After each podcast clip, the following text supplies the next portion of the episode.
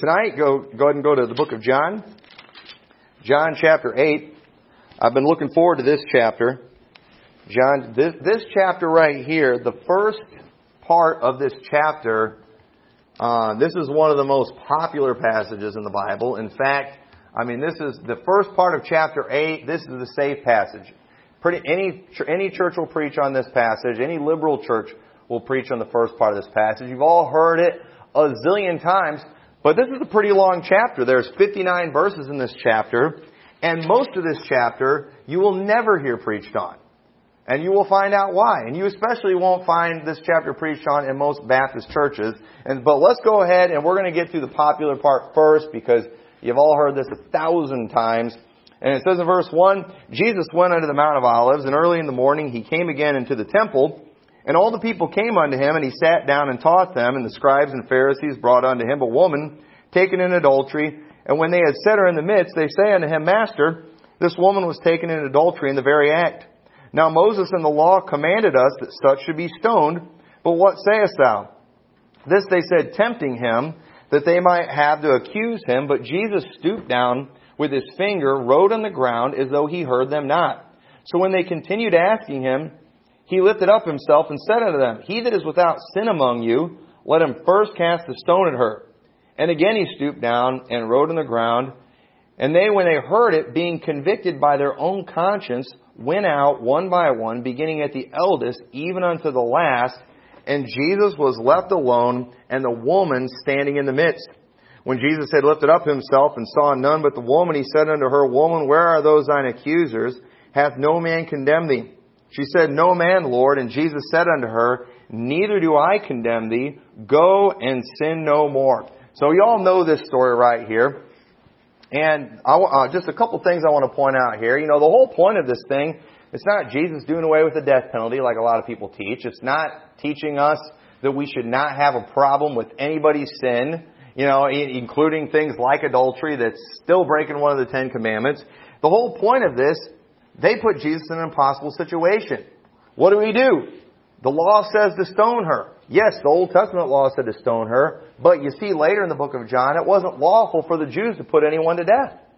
It was the Romans who did that. They had Roman, they were under Roman law too, and so Jesus, he's in a tough spot here. He can either go against the law of God's Word, or he can go against Roman law. Well, what do you think is going to happen? If he goes along with Roman law, then the Pharisees are going to go say, this man teaches against the law. He teaches contrary to the Word of God. If he goes with the Word of God, then they're all going to go run to the Romans saying, this man, you know, got everyone to stone this woman, which is against law, and now he's in trouble with the Romans.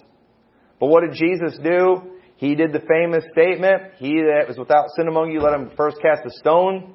And then it says they were convicted by their own consciences. And just an interesting thing about that too, that, that verse right there, verse 9, where it says convicted, that's the only place in the Bible where you ever see the word convict of any kind. That's the only place. And I say that because there's a lot of people that are teaching this idea if you're going to get saved, you know, you got to be under Holy Ghost conviction. You've got to be, I mean, you've got to be sorry for your sins and down on your, you know, yourself, and you've got to just be, you know, at the end of your rope, and finally, you know, you just get under so much conviction, you know, you finally turn to Christ. But if that was the case, wouldn't we see a lot of verses saying that was a requirement for salvation? But what do we see? It's just believe in the Lord Jesus Christ. Now, I think people ought to be convicted for their sins, and many times we do get convicted for our sins, but I think most conviction comes after salvation. You know, most of the world, they're completely fine doing the sins that they do. But you know what? And, you know, the Bible teaches, though, that, you know, we got to get the gospel to them. We got to show them, hey, there's a penalty for that sin. And the Bible doesn't say if they get convicted and believe, they'll get saved. No, it says if they'll believe, they'll get saved. And, you know, we can try to make them feel bad, I guess, if we want. But, you know, we could use the Kirk Cameron, uh, you know, Ray Comfort approach to doing that, get people feeling really bad, make them feel like the scum of the earth. But the thing that we forget about that, the thing that Christians are forgetting like crazy, the thing that I try to teach everybody through those Ten Commandment messages is that, you know, we can get them feeling like garbage so they'll turn to Christ. But the only problem with that is even after they turn to Christ, aren't we still pathetic? Aren't we still dirty, rotten sinners? You know, where, you know, obviously, you know, you get saved and the Holy Spirit starts doing a work in your life, you can start getting rid of certain sins, but we're still disgusting in the eyes of God. And it's not hard. You don't have to read a whole lot of Bible, even as a saved person, to start getting convicted for your sin. And notice too, you know, people are like, gotta have that Holy Ghost conviction. You know, it's a requirement for salvation. Holy Ghost conviction. But the Bible never talks about that. Here it says they were convicted by their own consciences. It doesn't even say the Holy Spirit convicted them. It says they, their own consciences convicted them. So that's just a false doctrine. It's false teaching. It's not based on the Bible. It sounds good. I like the idea of getting somebody to feel really bad, sorry for their sin. So hopefully they'll quit doing those things.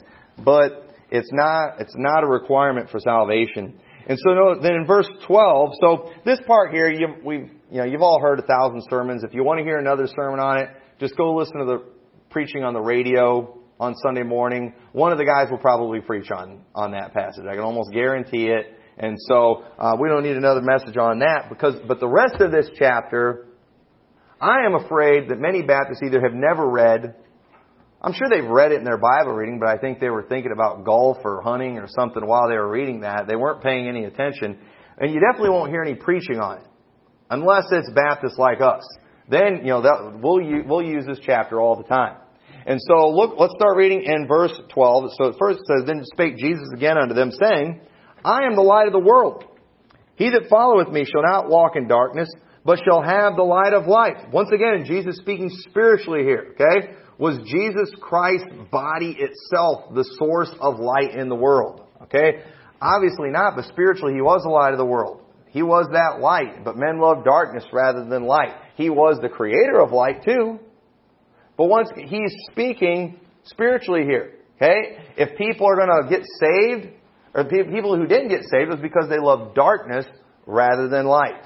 They wouldn't come to the light lest their deeds should be reproved. And Jesus Christ is that light. He is that light that lighteth every man that cometh into the world. And so verse 12 says, Then spake Jesus again, or, or verse 13, The Pharisees therefore said unto him, Thou bearest record of thyself. Thy record is not true. The Pharisees, they're trying to make an argument that Jesus' word wasn't reliable because there was no one else to back up his claim. Remember the message I preached a few weeks back about bearing false witness? How it's at the mouth of two or three witnesses, let every word be established. You should never just take one person's word as fact. That is a, that is a terrible thing. When you're making when uh, you're making a judgment, okay, don't just believe everything you hear. At the mouth of two or three witnesses. And here Jesus comes along and he's telling them things that they've never heard before. And they're basically, we're going to see here, they're using what the law says, the law of God, as an excuse not to listen to his words. But if we go back and we're not even going to look at all the places throughout, you know, throughout the book of John, we see constantly Jesus was trying to get people to believe him. You know, believe me. You know, listen to me. Follow me. You've got, you've got to believe me, and that's how a person gets saved. They believe in the Lord Jesus Christ. But isn't that just one person? And so they're saying, you know, we don't have to, uh, we don't have to listen to you. You're just, you're just bearing record of yourself. And your record's not true. Verse 14, Jesus answered therefore, or Jesus, and said unto them, Though I bear record of myself, yet my record is true, for I know whence I came and whither I go, but ye cannot tell whence I came and whither I go. Ye judge after the flesh, I judge no man. And yet if I judge, my judgment is true, for I am not alone, but I and the Father that sent me. It is also written in your law that the testimony of two men is true. I am the one that bear witness of myself, and the Father that sent me beareth witness of me. Then said they unto him, Where is thy Father? Jesus answered, Ye neither know me nor my Father. If ye had known me, ye should have known my Father also. Now this here, this isn't te- this isn't that teaching that Jesus is the Father. People try to use, and they'll try to use some of this here, because what people do too with this passage is, you know, they'll say, well, yeah, it was two witnesses because Jesus is speaking as the Son, and he was speaking as a Father at the same time. But you know that doesn't that doesn't make any sense People will try to make the argument too, you know, it's like me. You know, I'm a father, but I'm also a son. But yet, my witness only counts as one witness, doesn't it? I can't just go and testify and then say, here, here's me, the father telling you this, and then here's me, the son telling you this too. What, what does this mean when he's talking about the father uh, bearing record too? Well, you'll notice it's because he said, because the father had sent me. Now, what's something that we still do today that is similar to that? We send ambassadors to other country, don't we? And they many times will speak on behalf of the president. You know, they will go there, you know, maybe, uh, maybe an ambassador will go and he will go and he'll talk to a leader in a foreign government and he'll say, you know, this is what America's going to do. This is from the President of the United States. And usually they'll have something you know, maybe in writing, something with a presidential seal on it, something with his signature, something they can look at and verify that yes, this guy is in fact an ambassador. He was in fact sent by the President of the United States. And then they will take that ambassador's word as though it came directly from the mouth of the President. And that makes perfect sense. And Jesus did the same thing. He was sent to earth by the Father, wasn't he? So while it's Jesus that's speaking by himself, it's, the, it's God the Son speaking, he was speaking on behalf of the Father because it was the Father that had sent him. And you say, well, where's the proof? Well, the proof was in those miracles that he did. God gave him the ability to do all those miracles so people would know that this was in fact the Christ. This was in fact the Messiah. And not only that, not only did he have you know, God give him the ability to do the miracles and things that he did, but he also had the Word of God too. It's very clear, just from the Old Testament, that Jesus was in fact the Messiah. So when Jesus was speaking, you know, he, he was sent by the Father, therefore, his witness, the things he said, it was two witnesses. The people should have listened to him. They had every reason to listen to him. It was legal according to their law to listen to him because it, this wasn't just Jesus speaking. He was sent by the Father. And you know what? We do. We see these things all, all the time in our life where somebody might get sent on behalf of an authority figure and we're supposed to recognize that. You know, we're supposed to, to listen. You know, whether it be a police officer that comes to your house and maybe gives you a summons telling you to show up at court at a certain day, Okay? You better listen to that police officer because it's not just the police officer that's telling you that. He's telling you that on behalf of a judge. And that judge is the one who is in authority, who uh, commissioned that police officer to give you that summons, and you better listen. If you don't listen to that police officer, you're not listening to the judge. And so it's the same thing when we don't listen to the words of Jesus, we're not listening to God. If you don't believe Jesus, you don't believe God. And that's just a fact. And we're going to see that throughout this passage. But that's what he's trying to explain here when he's saying, you know, his, my witness, this isn't just mine, but it's the Father that sent me. Not the Father that is me, the Father that sent me. And so, uh, look at verse, um, oh, another thing too I wanted to mention too, the same way that Jesus was speaking right here, it was the same way the prophets spoke in the Old Testament, didn't they? What, did, what was it Ezekiel said all the time? Was it, you know, hear the word of the Lord. You hear, thus saith the Lord. And then who was it that would actually be speaking? It would be guys like Isaiah, Jeremiah, and Ezekiel. They would be the ones talking, but when the people would not listen to them, who did God get? You know, God got mad at them for not listening to Him. Even, and one thing that we see all the time what happened in the Old Testament, these prophets would come along, they would just say what God told them to say, and what they, what they do? They would attack the prophet. And that's exactly what they ended up doing with Jesus too. You had guys like Jeremiah that got thrown into a prison. All he did was gave him the word of the Lord. And they, they went after him for it. And many prophets were killed. You had Micaiah that was, you know, he was struck in the face after just giving them the word of the Lord. It wasn't their word, it was God's word. And when God would see the people reject the prophet that he had sent, God saw that as direct disobedience to him.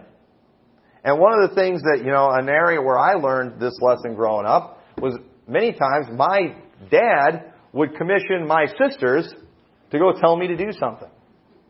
Now I always hated that too because a lot of times my sisters would be snotty about it. You know, Dad told you to go do this. You know, Dad told you to go take take out the garbage. So you have to go do it right now. You know, and then they get all bossy about it.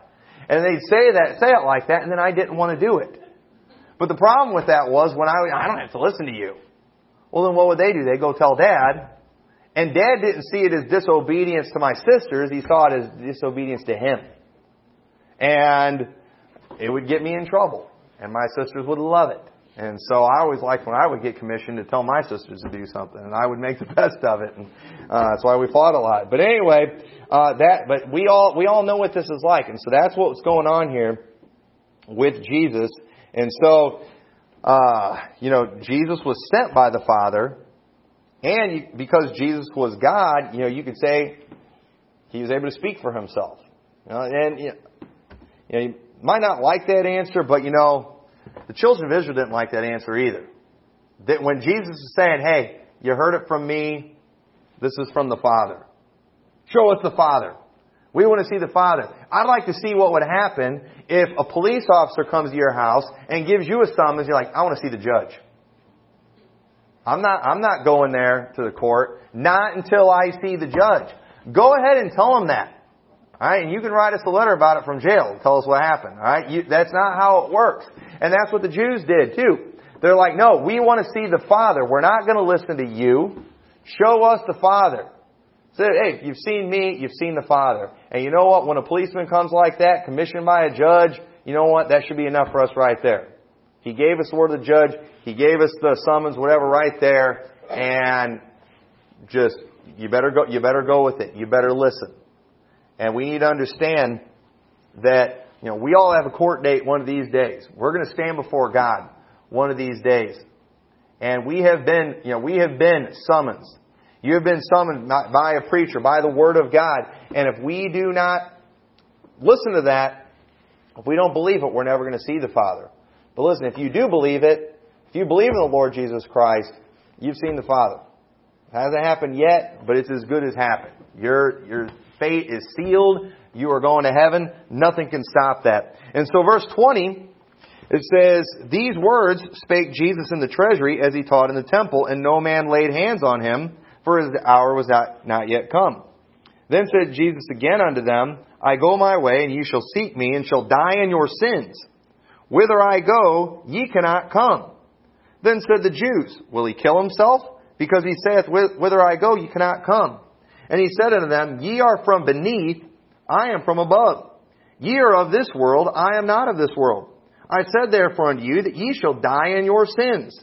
For if ye believe not that I am he, ye shall die in your sins. Then said they unto him, Who art thou? And Jesus saith unto them, Even the same that I said unto you from the beginning. I have many things to say and to judge of you, but he that sent me is true, and I speak to the world those things which I have heard of him. They understood not that he spake to them of the Father.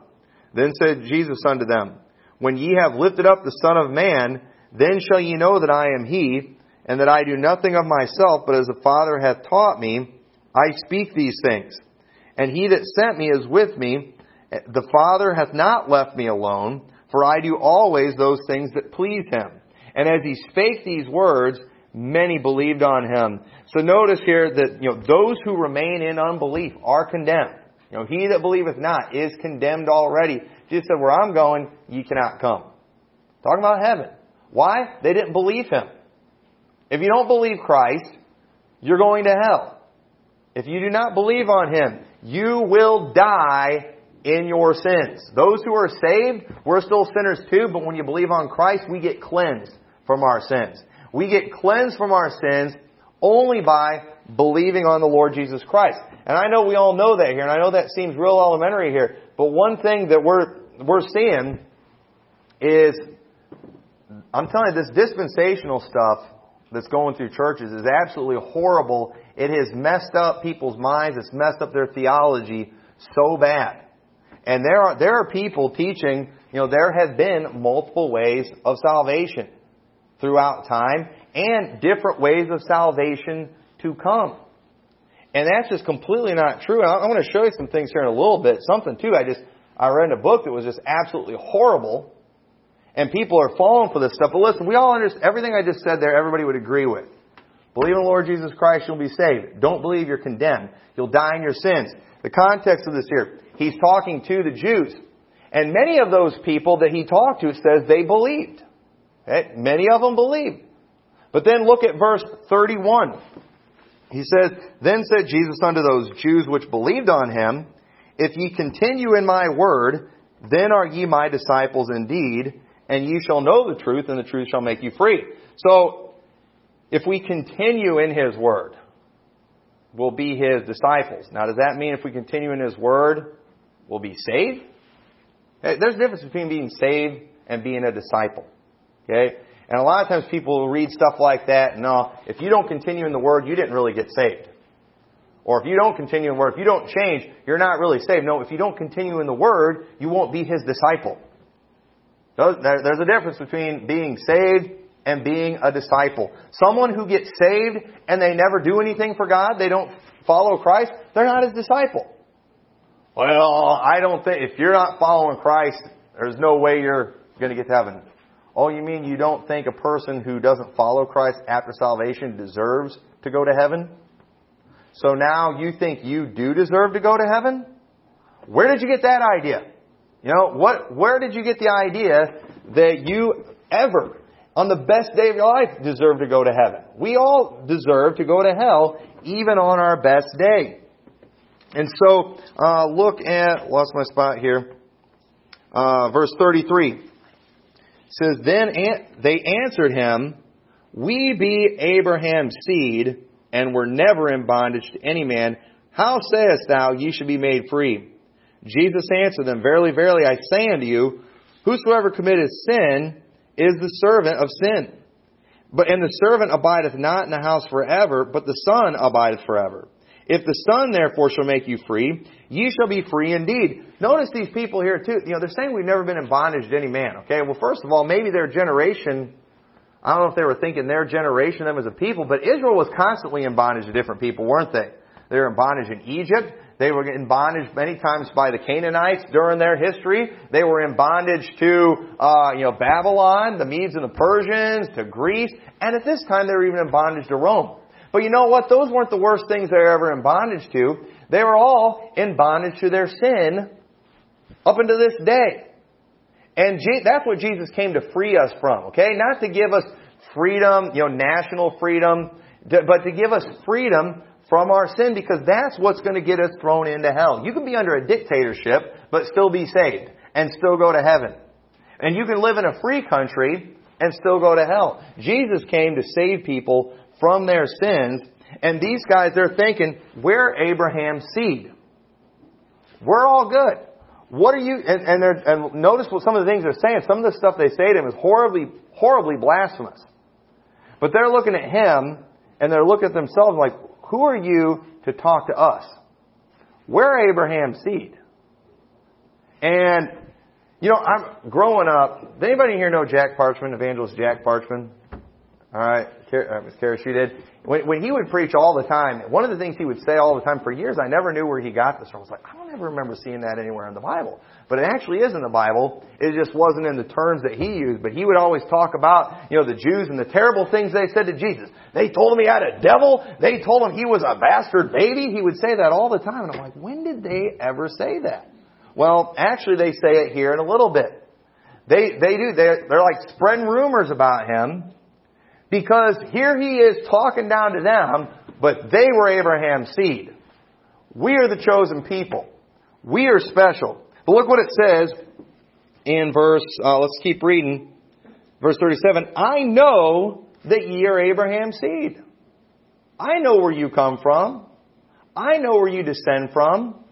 I know you're Abraham's seed, but ye seek to kill me because my word hath no place in you. I speak that which I have seen with my Father, and ye do that which ye have seen with your father. They answered and said unto him, Abraham is our father. Jesus saith unto them, if ye were Abraham's children, ye would do the works of Abraham. Y'all see that? Hey, I know who you descend from. But you know what? He says, if ye were Abraham's children, ye would do the works of Abraham. But now you seek to kill me, a man that hath told you the truth, which I have heard of God. This did not Abraham. Saying, you say, if, if you were Abraham's children, you would do what Abraham did, but you're doing something different than what Abraham did. You're doing what your father does. And he tells them who their father is in just a little bit. But he says, this did not Abraham. What is Abraham known for? He is the father of those that be of faith. And those are the children of Abraham. And some doofus the other day, man, he, you know, he left a comment on the YouTube channel saying something about, you know, he called, he called the Jews the children of God. And I just responded, have you, I, I, I put that verse in the Bible in Romans where it says, they that are of the flesh are not the children of God. I wish I could get some of these Zionist Baptists to try to answer that scripture. They won't do it. And right here, Jesus is telling no, you're not the children of Abraham. You know why? Because they didn't have faith. Abraham believed God and it was counted to them for righteousness. They did not believe God. They're not the children of Abraham. And Jesus flat out tells them that. He said, Ye do the deeds of your father. Then said they to him, We be not born of fornication. That's where that comes from, Brother Parchman's line that he said all the time, where it says, We be not born of fornication. Implying that Jesus was born in an illegitimate way.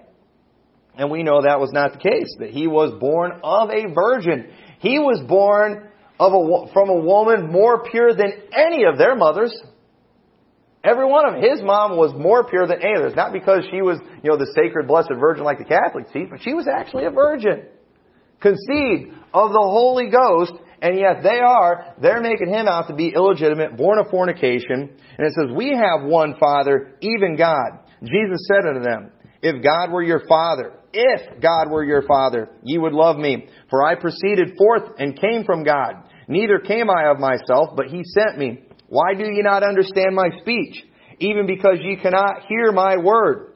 Ye are of your father, the devil, and the lust of your father ye will do. He was a murderer from the beginning and abode not in the truth, because there is no truth in him. When he speaketh a lie, he speaketh of his own, for he is a liar and the father of it. You know, and who is a liar? But he that denieth that Jesus is the Christ. What religion is known for that? Judaism. They're liars. They're the synagogue of Satan. They're of the devil. They're not the chosen people. We're not supposed to bless those people. Verse 45. And because I tell you the truth, ye believe me not. Which of you convinceth me of sin? And if I say the truth, why do ye not believe me? He that is of God heareth God's words. Ye therefore hear them not, because ye are not of God. Now, listen, I know it's a simple question, alright? Go ahead and answer it. Don't be afraid. Why were they not of God? Why were they not the children of God? What made them incapable of hearing God's word? They weren't saved. They weren't, therefore, they weren't the children of Abraham. They weren't saved because they didn't have any faith. And so he's telling you, know, you can't hear these things. You can't understand these things. They hardened their heart. They would not believe him. Look at this in verse 48. Then answered the Jews and said, uh, and said unto him, Say we not well that thou art a Samaritan and hast a devil? So now not only are they saying, you know, you're illegitimate, but they're saying too, you know, your father was a Samaritan. That, you know, your mom, you know, fooled around with some Samaritan, which was, you know, considered a horrible thing back then. And they told him he has a devil. They told, you're, you're, you're possessed. You're demon possessed.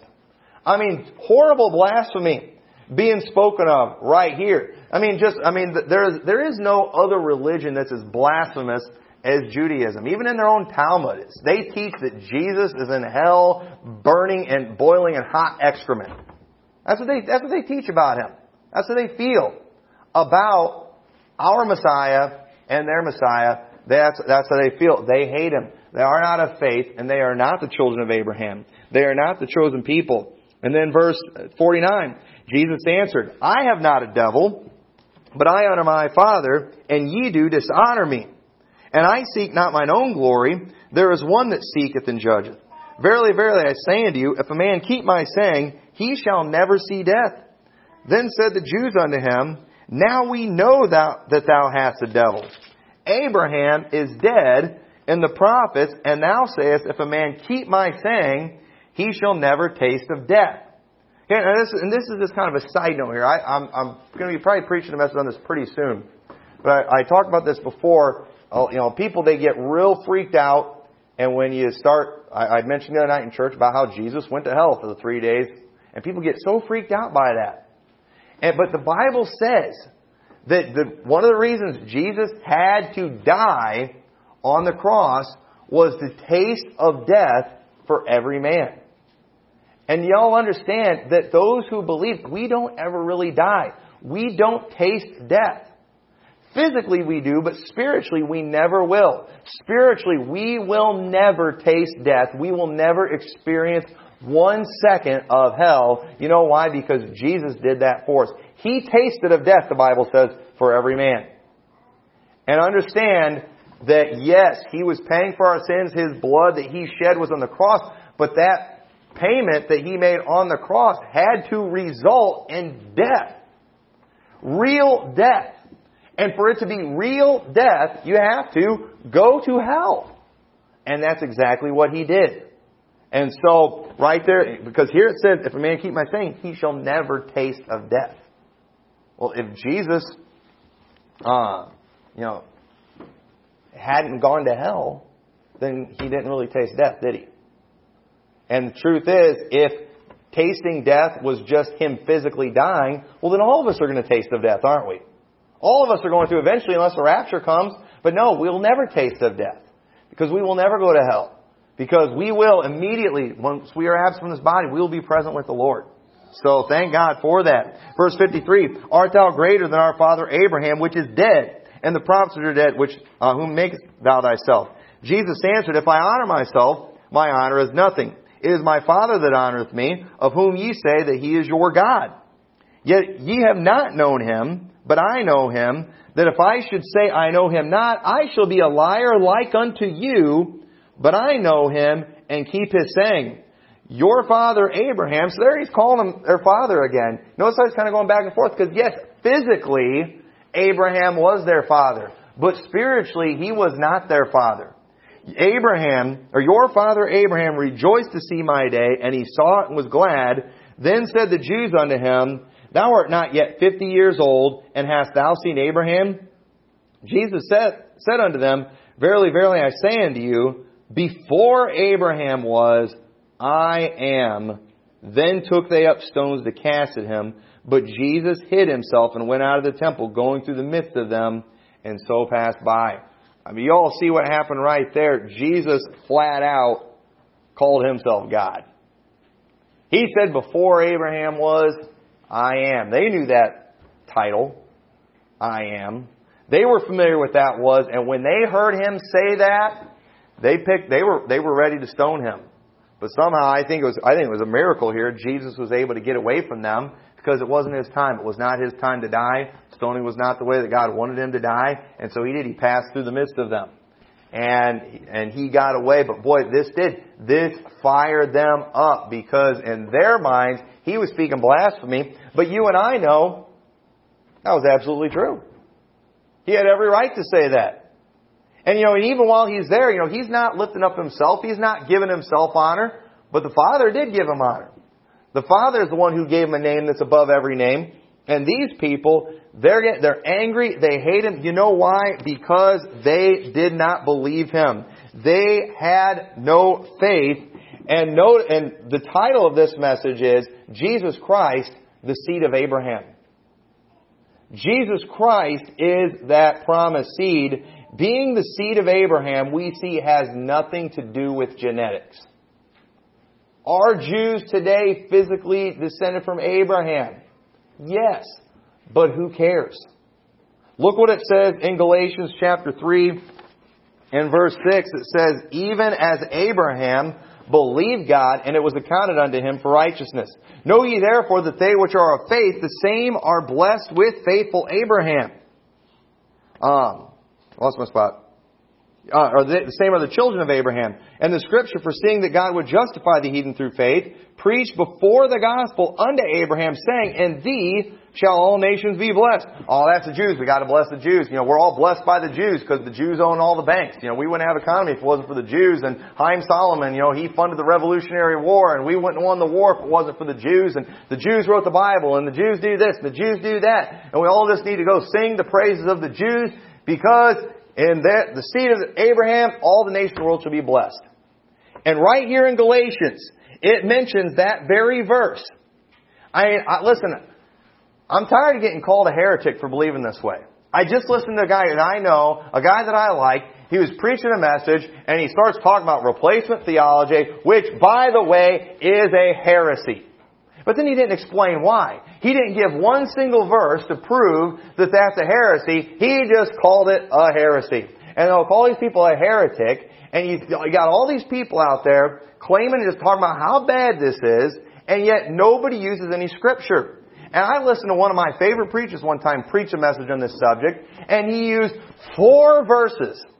He used four verses in the whole message. He used Genesis 12, 1 through 3, where it talks about in thy seed shall all the nations of the world be blessed. And then he started talking about blessing Israel, blessing Israel, blessing Israel. You know, yay for Israel, yay for Israel. You know, 1948. You know, uh, you know the Six Day War. You know, they started talking about all these things. They're giving a history lesson. And who knows how true that stuff even is?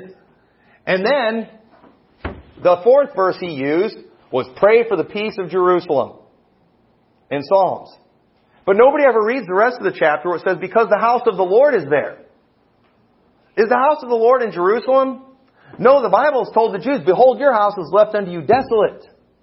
Okay? We don't need it. Now, if you want to pray for the peace of Jerusalem because the house of the Lord is there, that's fine, but understand our body is the temple of God. Our body is the house of the Lord. And so, you know what? I'll pay for this Jerusalem right here.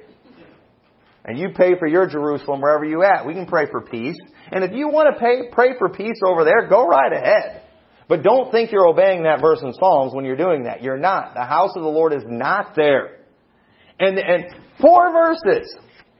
And that was it. And these people think they can call us a heretic because of what we teach, because look what it says right here.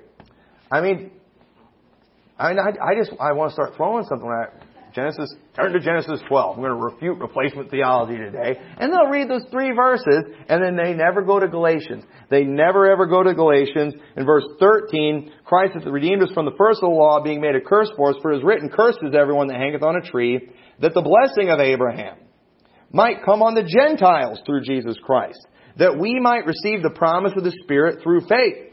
Brethren, I speak after the manner of men, though it be but a man's covenant, yet if it be confirmed, no man disannuleth or addeth thereto.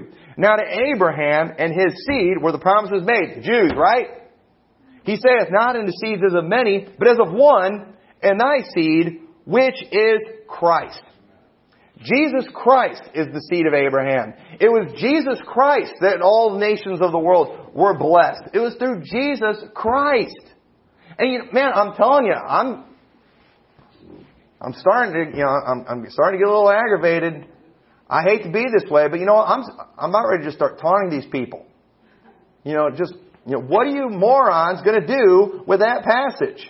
You know what you're going to do? You're going to shut your Bible and just call me a heretic. And you know what? Fine. I'll say you're an idiot. Because you just, I mean, you're going to read Genesis 12, 1 through 3 and then just call me a heretic when I just read Galatians chapter 3 and showed you exactly what that says?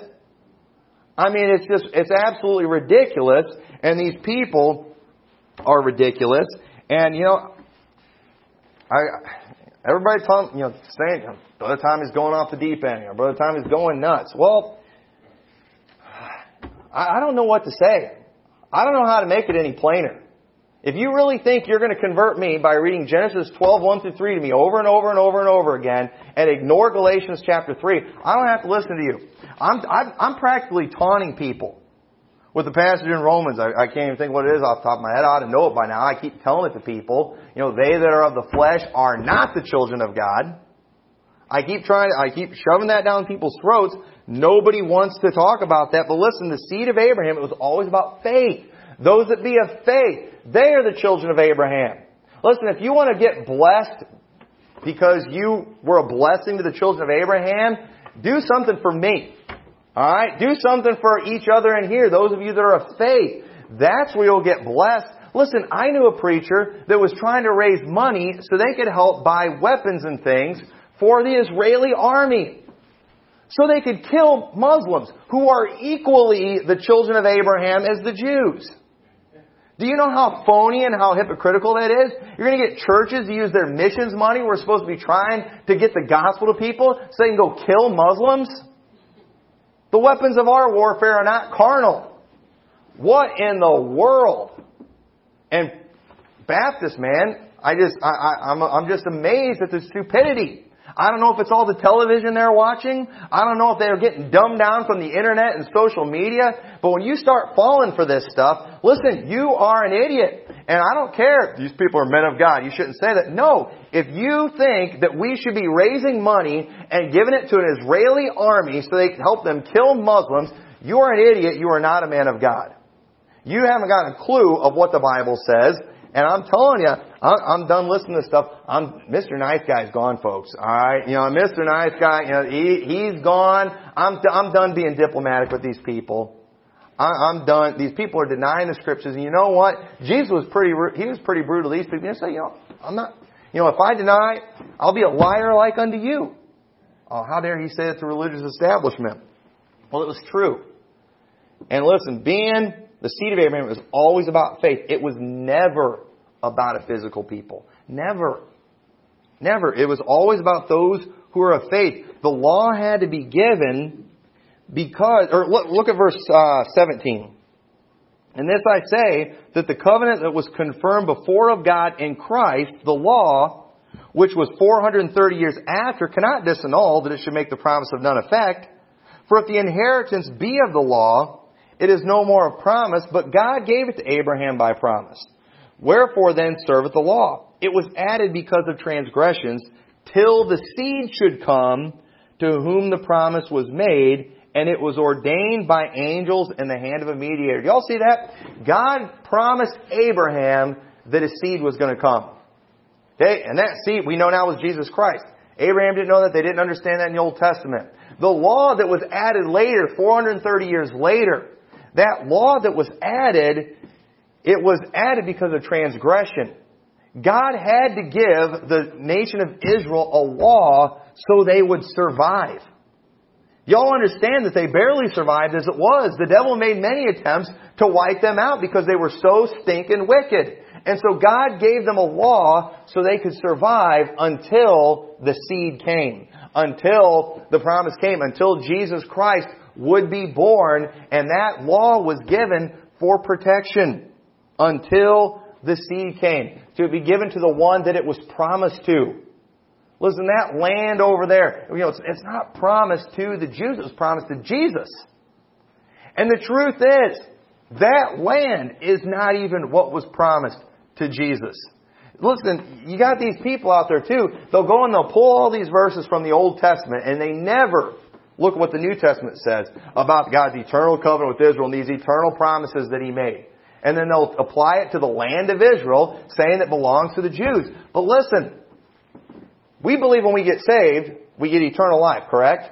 Well, if we have eternal life, is it possible to temporarily lose it and get it later? I mean, now, alright, how about this? How about a per- when you, when you get saved, you're definitely going to heaven. There's no doubt about that. But there might be a period of time where you don't have eternal life. But God's not going to let you die during that time because He promised you would have eternal life. No, we have it the whole time, don't we? And if God gave that land to Israel for an eternal promise, how come they didn't have it for 1900 years? You know why? Because it wasn't about that land.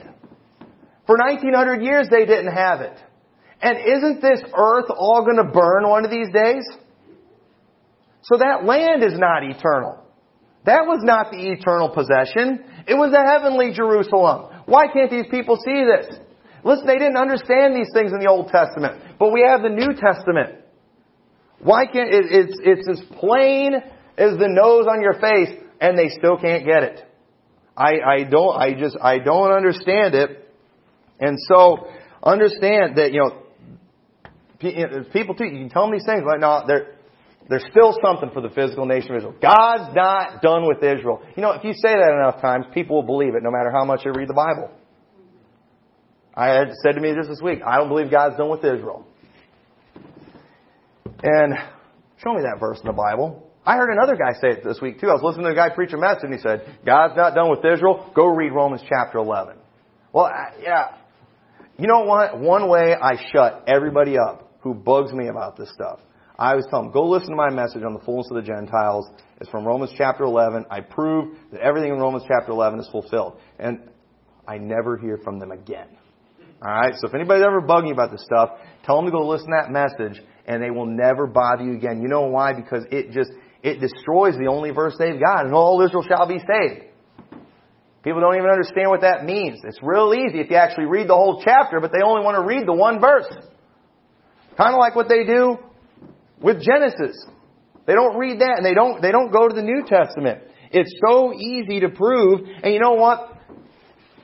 Bill Grady, he's the guy going around pushing all this stuff. He called me on the phone one day right after I listened to his message and Brother Mark, he gave me his book. I read literally before you get to chapter one in the dedication of the book.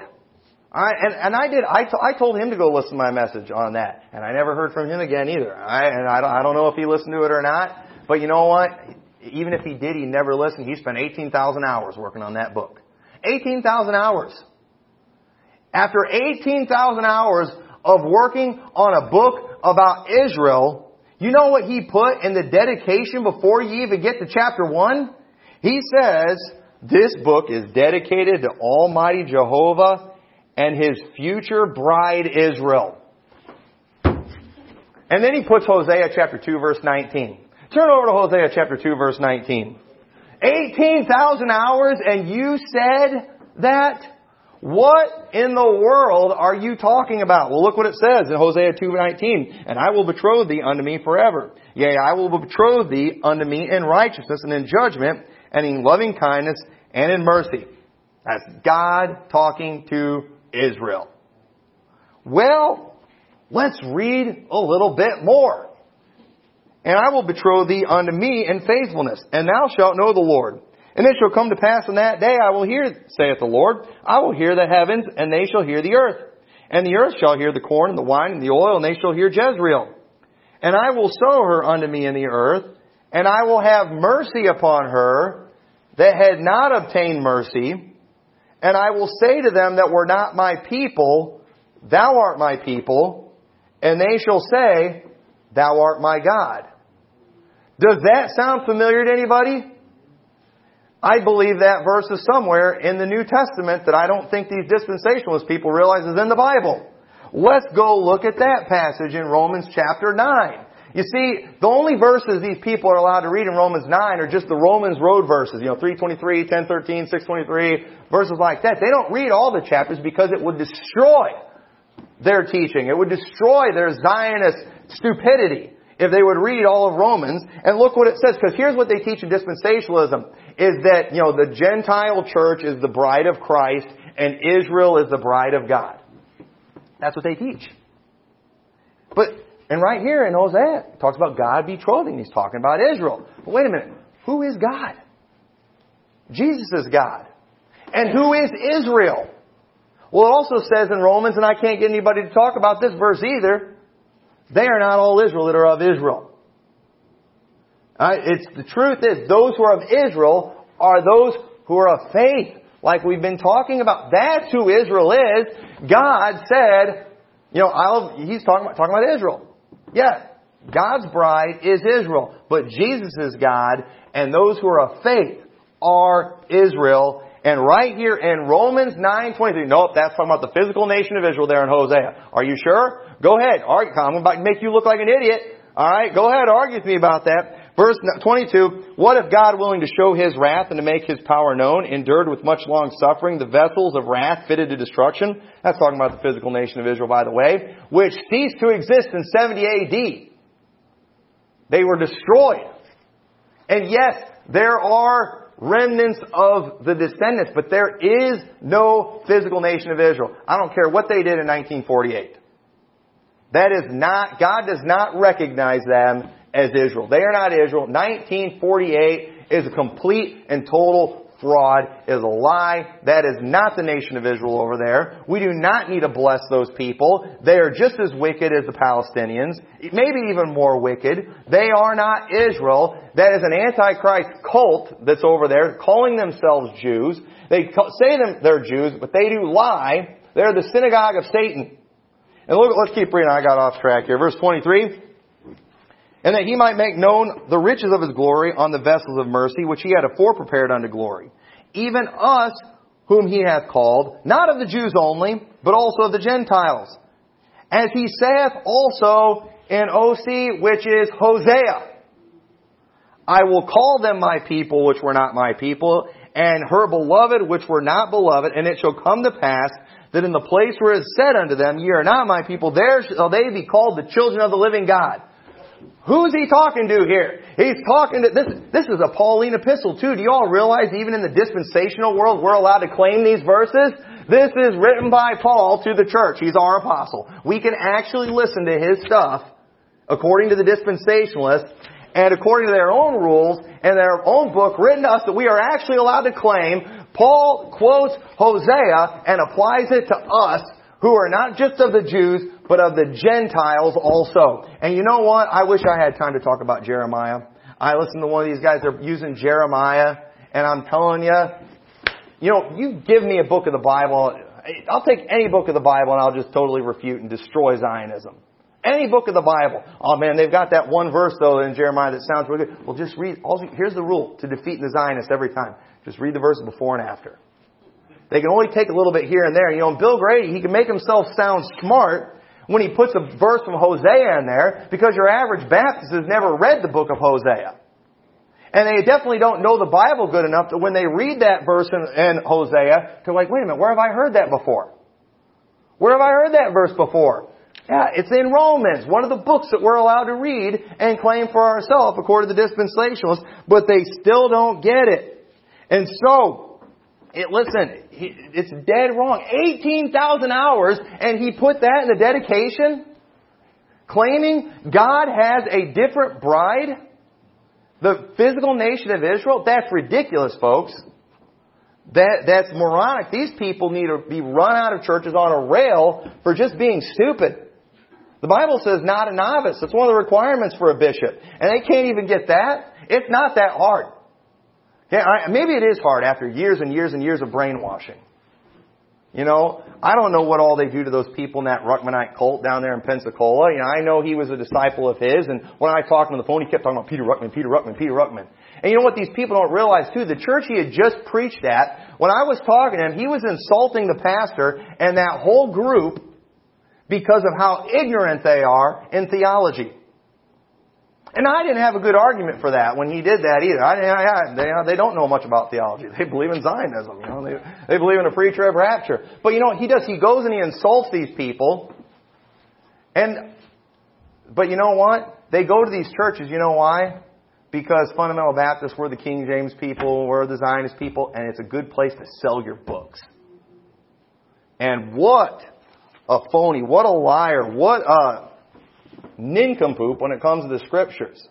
To think that, listen, Israel was destroyed in 70 AD. To try to talk about an eternal covenant, an eternal land that God promised Israel, it makes no sense unless it was a spiritual covenant, like God said.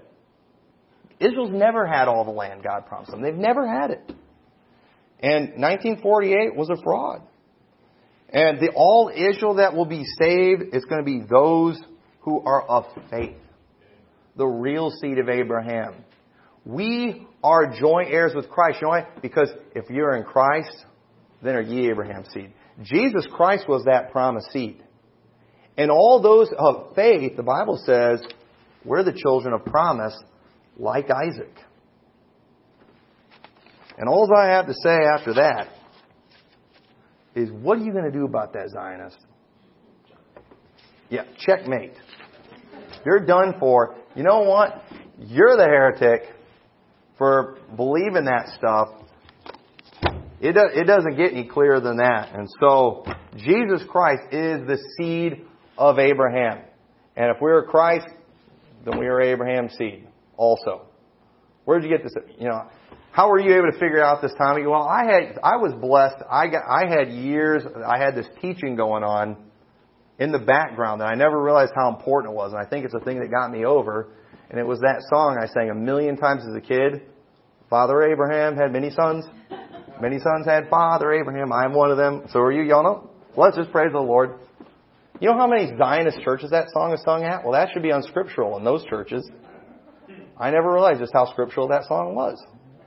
And maybe maybe that's what finally won me over. I don't know. But anyway, so I hope that was a help to you tonight. So with that, let's all stand together.